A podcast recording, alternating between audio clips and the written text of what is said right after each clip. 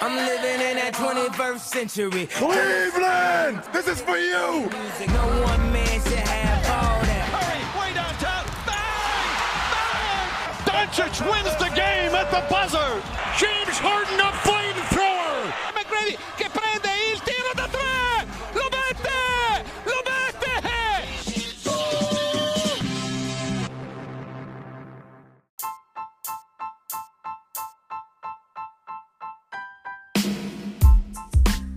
Buongiorno a tutti, puntata numero 45 del podcast di basketcaffè.com, quinta della seconda stagione. Buongiorno perché noi per una volta registriamo con la luce del sole, eh, di- diciamo in orario di pranzo e non la sera.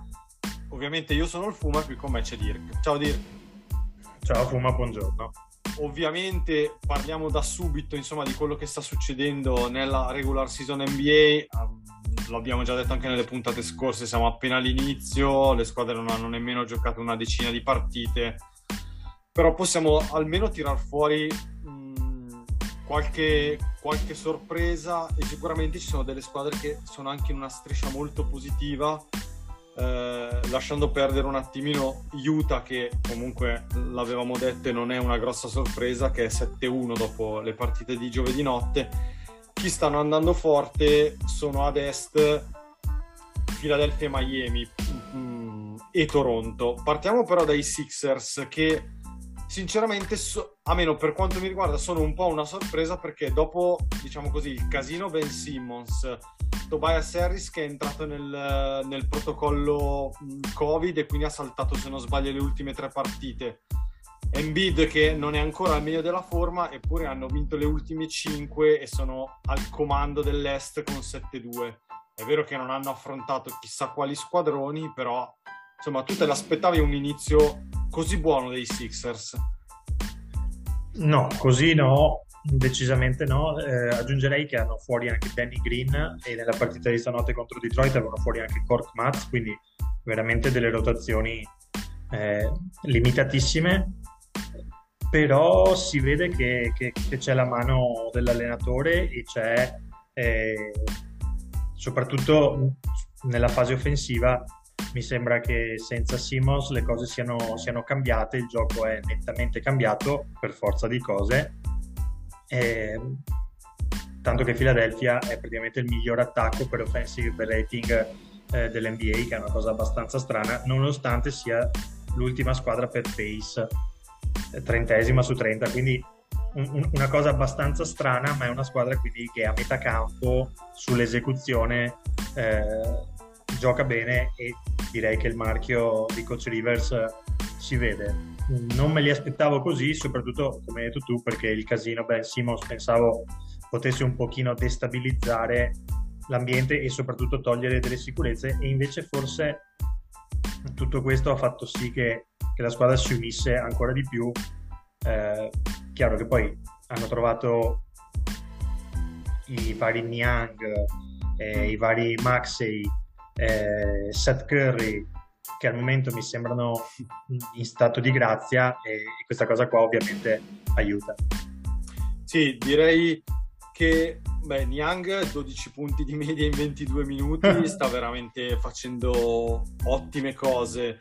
Eh, Milton già andava bene l'anno scorso, stavo guardando qua le statistiche, Tybull è il miglior r- recu- ladro di palloni, mettiamola così, con 2.3, soprattutto fa un po' specie che nella squadra di Embiid e di Andre Drummond sia lui il miglior stoppatore, 1.7 stoppate di media.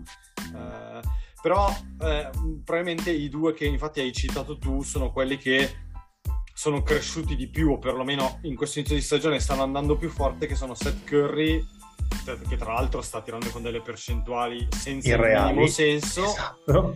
ma soprattutto è Tyrese Maxi la- il segreto quasi 15 punti con più di 4 assist praticamente in quasi 34 minuti di media quindi lui sta sostituendo al meglio Ben Simmons chiaro magari in difesa non è lo stesso giocatore però in attacco in attacco è brutto da dire ma non c'è più uno che puoi abbandonare e lasciare lì non lo marchi Simmons invece potevi anche con l'uo- l'uomo di Simmons poteva andare sempre a raddoppiare con Maxi non lo puoi fare perché tira e segna Sì, poi è proprio cambiato il modo di giocare, nel senso che con Ben Simmons tu devi giocare correndo di corsa, perché lui è un Esatto. giocatore ovviamente di corsa. Invece mi sembra che questa squadra, così com'è, sia un po' più una squadra eh, da metacampo, soprattutto Embiid è più un giocatore da metacampo e tutto questo sta praticamente mh, alzando il livello di tutti gli altri, quindi eh, ed Embiid non sta, scusami, ed Embiid non sta giocando da MVP come l'anno scorso, sta giocando in maniera media, perché come hai detto tu non sta neanche benissimo. Quindi mi aspetto addirittura che quando Embiid entra in forma, Philadelphia può diventare veramente ancora più pericolosa. Assolutamente sì, e, e- e ribadisco quello che ho detto prima, mh, non me, non me lo aspettavo per nulla. Eh, legato a Philadelphia, prima di proseguire sulla Easter Conference, io parlerei un secondo dei, dei tuoi Portland Trail Blazers. E miei.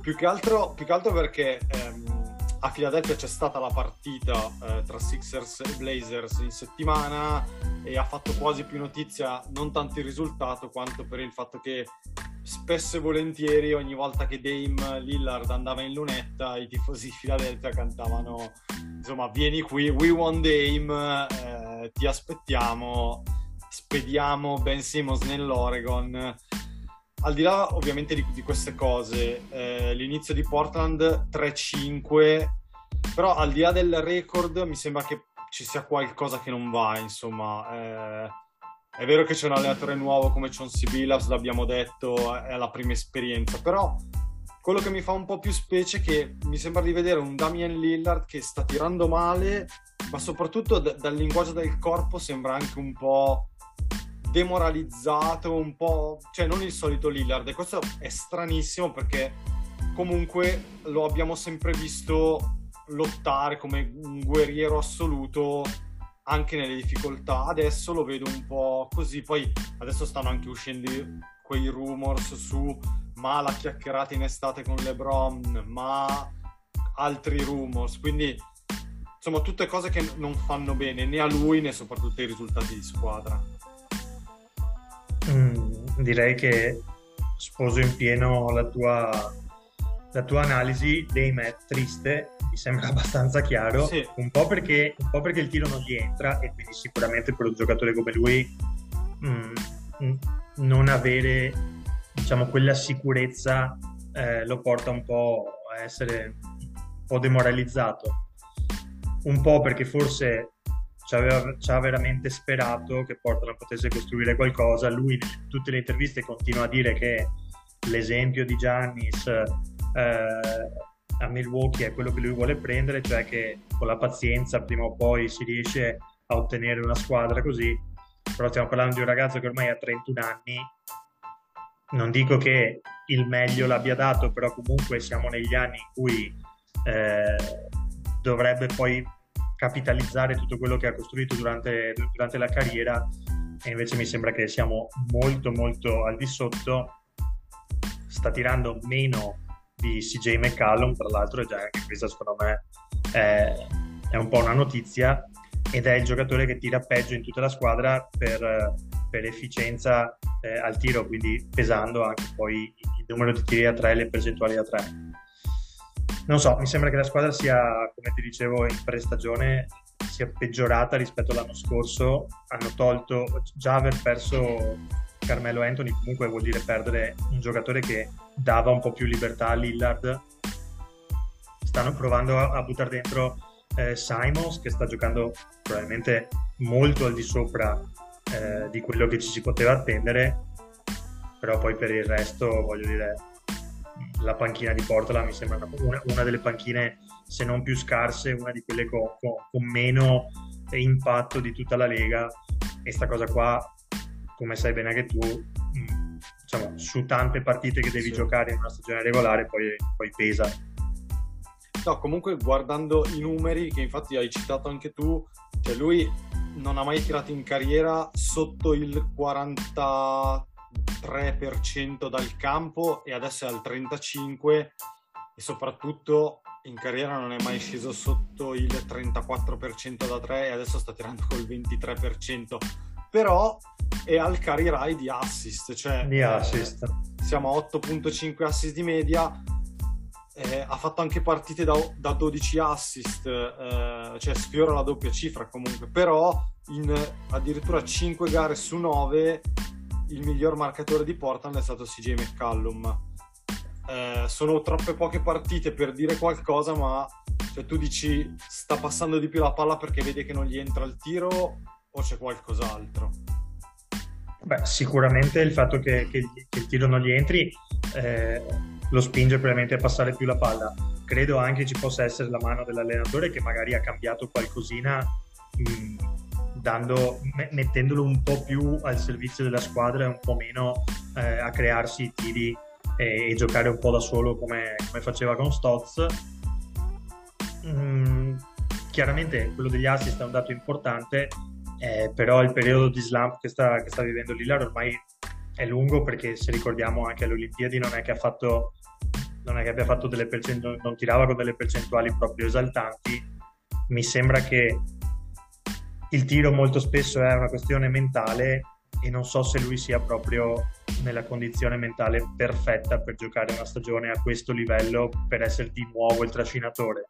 Chiaro che stiamo parlando solo di otto partite, quindi è ancora presto, però, però non so, mm, ti dico la verità, non sarei così stupito se tra un mesetto eh, Lillard giocasse con un'altra maglia. Addirittura, infatti questa era era la, la, domanda che ti avrei fatto per chiudere se eh, comunque ci sono delle possibilità che, che, magari si arriva di una trade per Lillard io sarei un, molto sorpreso mh, mm, però però non, non, lo so ecco. Cioè, eh, ribadisco sarei veramente quasi scioccato di vedere Lillard in questa stagione scambiato. Magari la prossima off season sarei meno sorpreso, però adesso durante la stagione sarei un diciamo non me lo aspetto. Non so, secondo me dipende un po' Portland che tipo di, di, di valutazioni fa, perché se, se, le cose continuano ad andare male, il record eh, non è, non è quello sperato così, potrebbero anche decidere un po' di, di ribaltare le carte e ovviamente Dame mi sembra il candidato principale a cambiare squadra anche per il suo bene quindi non, non pensi che ci possa essere una trade per rinfor- ormai non ci possa più essere una trade per provare a rinforzare la squadra, ma se si muove a questo punto si muove, si, si muove Lillard, perché anche spostare McCallum l'abbiamo detto tante volte. Uno è difficile perché è il miglior amico in squadra di Lillard, due eh, io non so se cedere McCallum ti permette comunque di rinforzarti, quindi difficile. Allora, intanto McCallum ha comunque altri due anni di contratto oltre a questo a 34 milioni all'anno, quindi comunque cederlo non è così semplice e non è che trovi tutte le squadre dall'altra parte eh, che ti possono fare eh, diciamo un favore, ecco. Eh, muovere altri giocatori Mm, sì, ci sarebbero i 12-13 milioni di Covington che sono in scadenza, che forse potrebbero essere interessanti per qualche squadra, però comunque chi, chi riesce a ottenere in cambio di McCallum per migliorare la squadra? Cioè, nel senso, sì, sì, sì. Mm, non, cioè, non credo tu riesca a prendere Bradley Bill per dire che allora magari ti fa fare un, un salto di qualità anche in difesa o un altro giocatore eh, di questo calibro, quindi mi sembra, mi sembra molto strano. Credo che mm. l'unica pedina che si possa muovere se Portland vuole fare qualcosa e vuole un po' ribaltare la squadra sia ovviamente Lillard e credo che anche Lillard, beh, se dovesse essere ricevuto McCallum, credo sarà il primo che dice eh, scambiatemi insomma.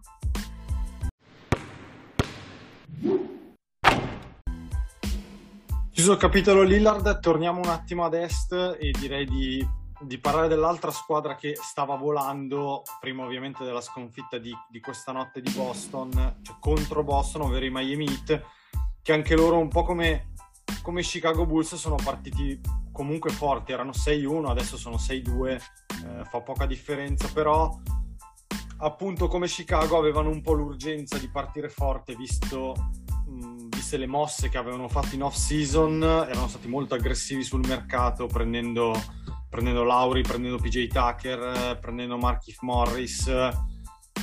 Quindi anche loro sono partiti bene.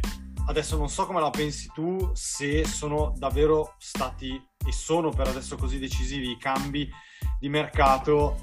Io sono un po' più convinto che a fare la differenza siano la salute di Jimmy Butler prima di tutto, Adebayo che è tornato a giocare come due anni fa e soprattutto Tyler Hero che è tornato a giocare come nella stagione da rookie.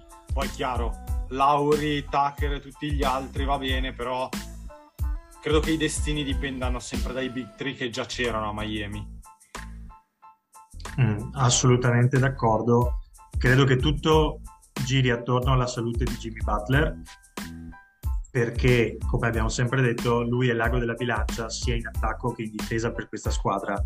Non tanto per i punti che fa o le percentuali con cui tira, ma mh, mm, proprio per l'impatto che ha all'interno eh, della squadra in tutte le cose che fa.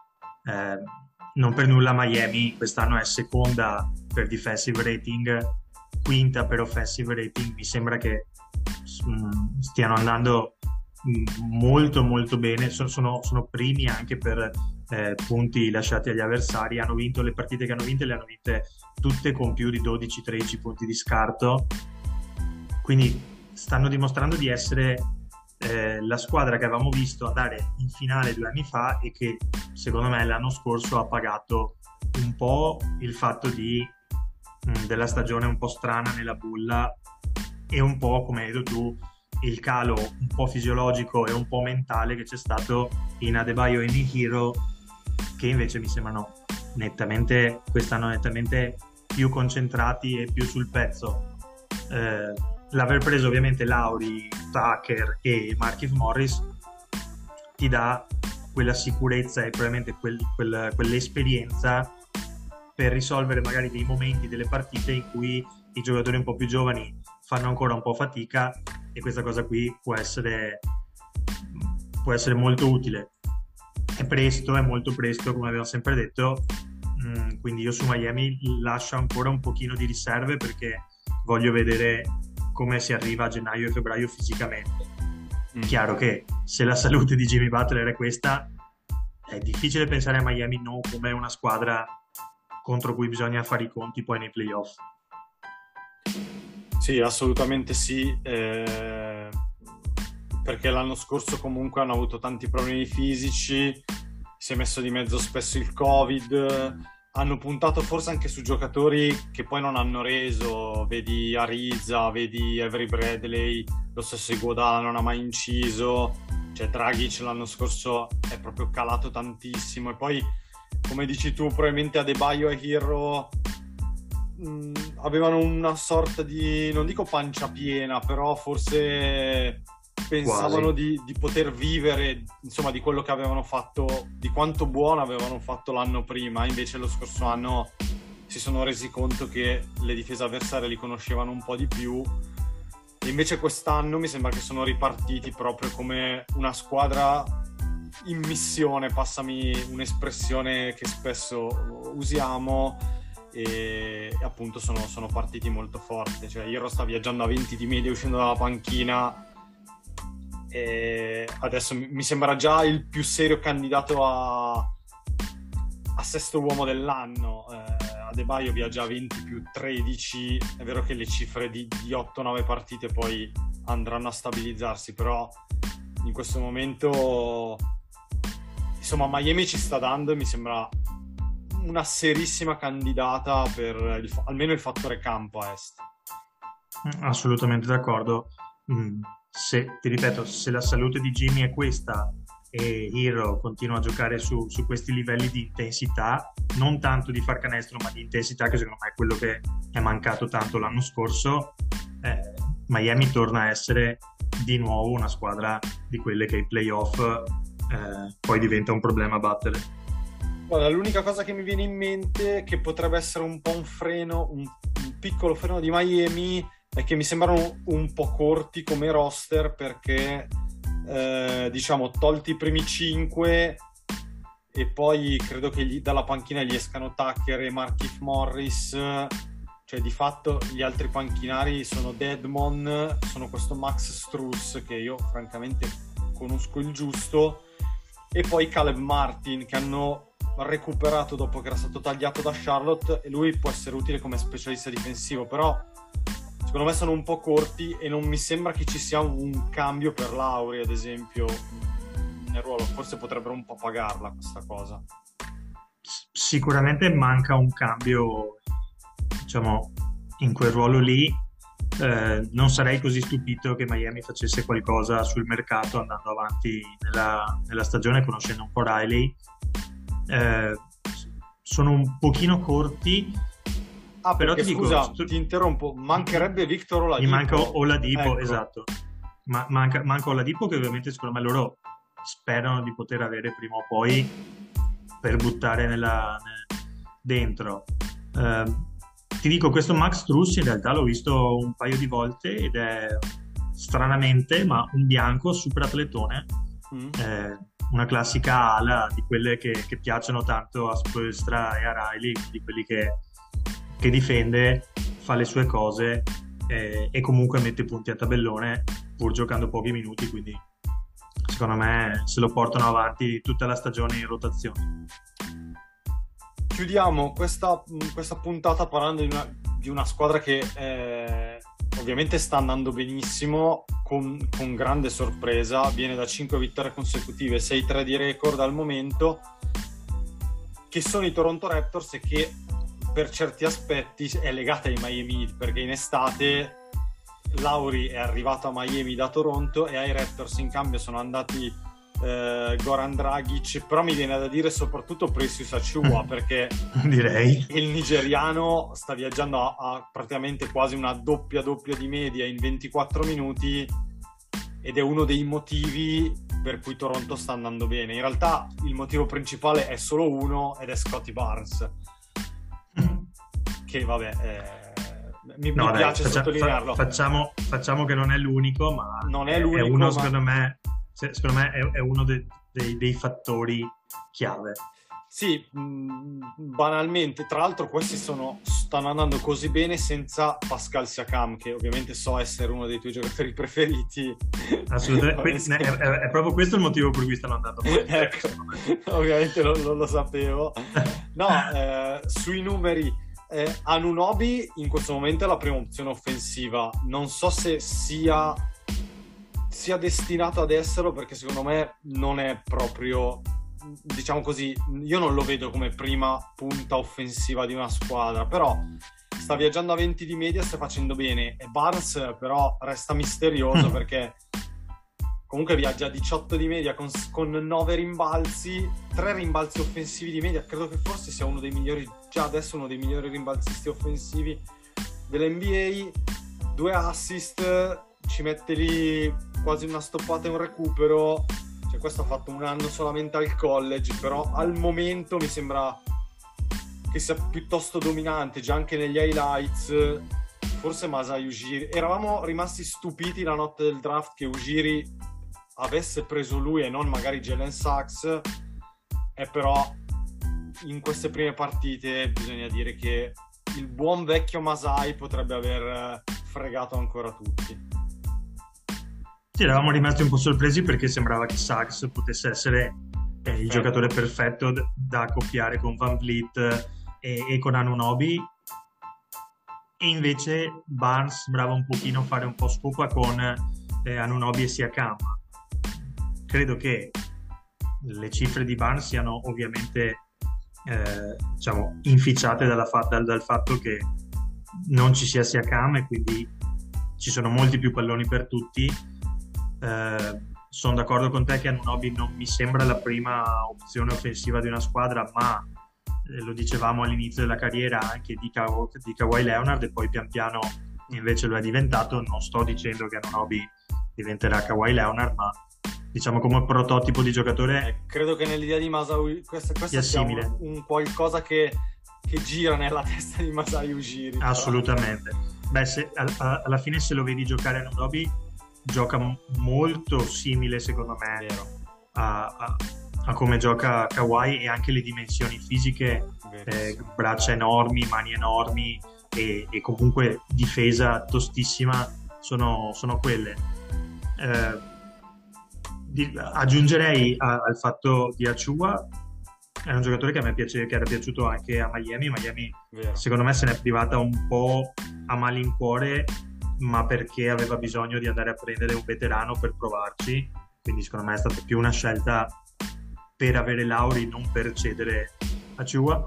Eh, direi anche che nella trade Toronto-Portland tra Gary Trent e Norman Powell i vincitori siano chiaramente i Raptors ancora una volta perché Gary Trent mi sembra un altro giocatore perfetto per giocare in questo sistema e per dare tutte quelle cose eh, che una guardia può dare, soprattutto quando vicino c'è Van Vliet che fisicamente mh, diciamo, potrebbe un pochino soffrire qualche avversario. È presto, però, però Toronto è sicuramente la sorpresa eh, della stagione non sono così sorpreso il fatto, cioè, per il fatto che l'allenatore, come sai, è uno di quelli che mi piace di più. Sì, grandissimo Nick Nurse. Eh, ero, ero, ero, quasi più stupito l'anno scorso che, che, che, andassero così male, ma tra infortuni e tra problemi tra Nurse e Siakam credo le cose siano andate malissimo. Vediamo quando rientrerà Siakam, perché ovviamente eh, se tornerà, perché vedo che a giugno era stato operato alla spalla, mettevano più o meno 5 mesi, potremmo eh, quasi esserci. Diciamo che a dicembre, diciamo che a Natale potremmo anche rivederlo, quindi secondo me la squadra andrà valutata poi dopo quando rientrerà lui. Guarda, giusto per aggiungere eh, qualche cosa ehm, su, sui Raptors, eh, vabbè, si è capito che, che, sono un grosso fan di, di Scotty Barnes, più che altro perché mi sembra di rivedere tanto Draymond Green, ma con qualcosa di più un mix tra Draymond Green e Ben Simmons, come, almeno come fisico e come, diciamo, come sta in campo, però questo sta già tirando tanto e bene anche da fuori e Ben Simmons sappiamo che sfiga non lo vuole fare. E neanche Dray non è un grandissimo non, almeno all'inizio della carriera non era proprio un grandissimo, no. grandissimo tiratore. Non lo è neanche adesso, però almeno ha no, esatto. metri. Eh... No, beh, certo, certo, assolutamente. Secondo me comunque Draghi ha le valigie pronte, non le ha neanche disfatte forse da Miami. Esatto. Eh... esatto. Quindi, quindi quelle comunque sono 19 milioni ben spendibili sul mercato, secondo sì. me. Eh sì, sono in scadenza, quindi potrebbero essere ben spendibili. E un altro giocatore che io da una parte mi sorprendo che continui a cambiare squadra, che nessuno lo tenga, che è Svi Mikhailiuk, il, l'ucra- l'ucraino che è un ottimo giocatore, non è solo un tiratore che viaggia praticamente in doppia cifra col 44% da 3 in 19 minuti. E questa è un'altra bella pesca, secondo me, dei Raptors. Eh, sì, tra l'altro l'anno, scor- no, l'anno, scorso OKC aveva fatto il, meglio in carriera con 10 punti di media. Insomma, per un giocatore dalla panchina che non gioca così tanti minuti, fare 10 punti di media non è poco. Quindi no, faccio un po' fatica, come hai detto tu, a capire com'è possibile che nessuno eh, gli abbia dato una chance. Poi chiaramente è andato da quello che le chance le dà un po' a tutti, quelli, mm. quei giocatori buoni che, che è Ujiri. Eh, per chiudere, giusto un, un, flash appunto su, su Siakam, adesso al di là poi di, di tutte le battute, le, le tue preferenze, ma una volta che rientra, eh, cioè davvero cosa si fa? Perché comunque cioè, rientra, quando rientra bisogna pensare che rientra quello che è in teoria il tuo uomo franchigia e quindi mh, mm, cioè il tuo all star, quello che avrà tanti minuti, tanti tiri, tanti possessi, cioè cosa fai? Eh, cioè, secondo te eh, Usciri secondo... comunque proverà a intavolare una trade per scambiarlo o magari mh, provano a rimetterlo insomma nei, nei meccanismi? Ma, mh, probabilmente provano a rimetterlo nei meccanismi, soprattutto se le cose in classifica stanno comunque andando bene. Eh, però è chiaro che ci sono due ostacoli. Uno, reinserirlo vuol dire comunque mh, relegare a un ruolo, diciamo, secondario i vari Annobi e soprattutto Barnes, che mi sembra invece, come hai detto tu, essere già esploso e aver fatto vedere che può essere decisivo e un altro è il suo rapporto con l'allenatore che già l'anno scorso era mm, malissimo, sembrava essere malissimo. Il giocatore, non so, Siakam a me è sembrato che dopo aver fatto l'exploit e essere arrivato allo Star Game si sia completamente fermato. L'anno scorso non ha mostrato nessun segno di miglioramento. In più ha anche cominciato ad avere questi atteggiamenti evidentemente all'interno dello spogliatoio un po' da prima donna. Se un po' conosco Ugiri, non è uno proprio che ci mette eh, tantissimo tempo a provare a cederti se le cose non vanno come, come vuole lui. E il fatto di provare a buttarci dentro lui e il contratto di Dragic potrebbero anche poi interessare magari qualcuno per avere qualcosa in cambio. Io sono un, un po' meno... No, però, diciamo... però, penso, però penso lo, lo, lo proveranno, proveranno, ovviamente a farlo rendere con questa squadra. Eh. No, no, certo. No, più che altro io sono, sono un po' scettico sul come possono provare a rimetterlo dentro. Però, però, per il fatto che sia di fatto una, una, creatura di Ugiri, se fosse stato un altro giocatore lo avrebbe, ero abbastanza certo che lo avrebbero ceduto, però Siakama mi sembra proprio il, il giocatore di Ugiri e non lo so, faccio un po' fatica a pensarlo, almeno per quest'anno che venga, che venga scambiato. Poi, comunque, è un giocatore giovane, io credo che ci possa essere la lista di pretendenti per, per prenderlo. Perché magari è vero che non è, una, non è un all-star, non è un, diciamo, una prima o anche seconda opzione offensiva, però mi sembra un, un gran bel giocatore. A me, a me piace. A me piace. Eh, quindi credo che comunque Toronto vorrà provare con questi tre, diciamo con, questo, con anche un quintetto in cui praticamente a parte Van Vliet sono tutti giocatori senza ruolo. Sicuramente l'idea credo, credo sia quella e magari anche giocare con, con sia Cam diciamo, e Barnes da, da, da 5 e da 4, quindi con eh, chiamiamolo così piccoli, ma poi se contiamo che hanno hobby fa il 3, è gigantesco, in realtà diventa, diventa un po' meno piccoli. Ecco.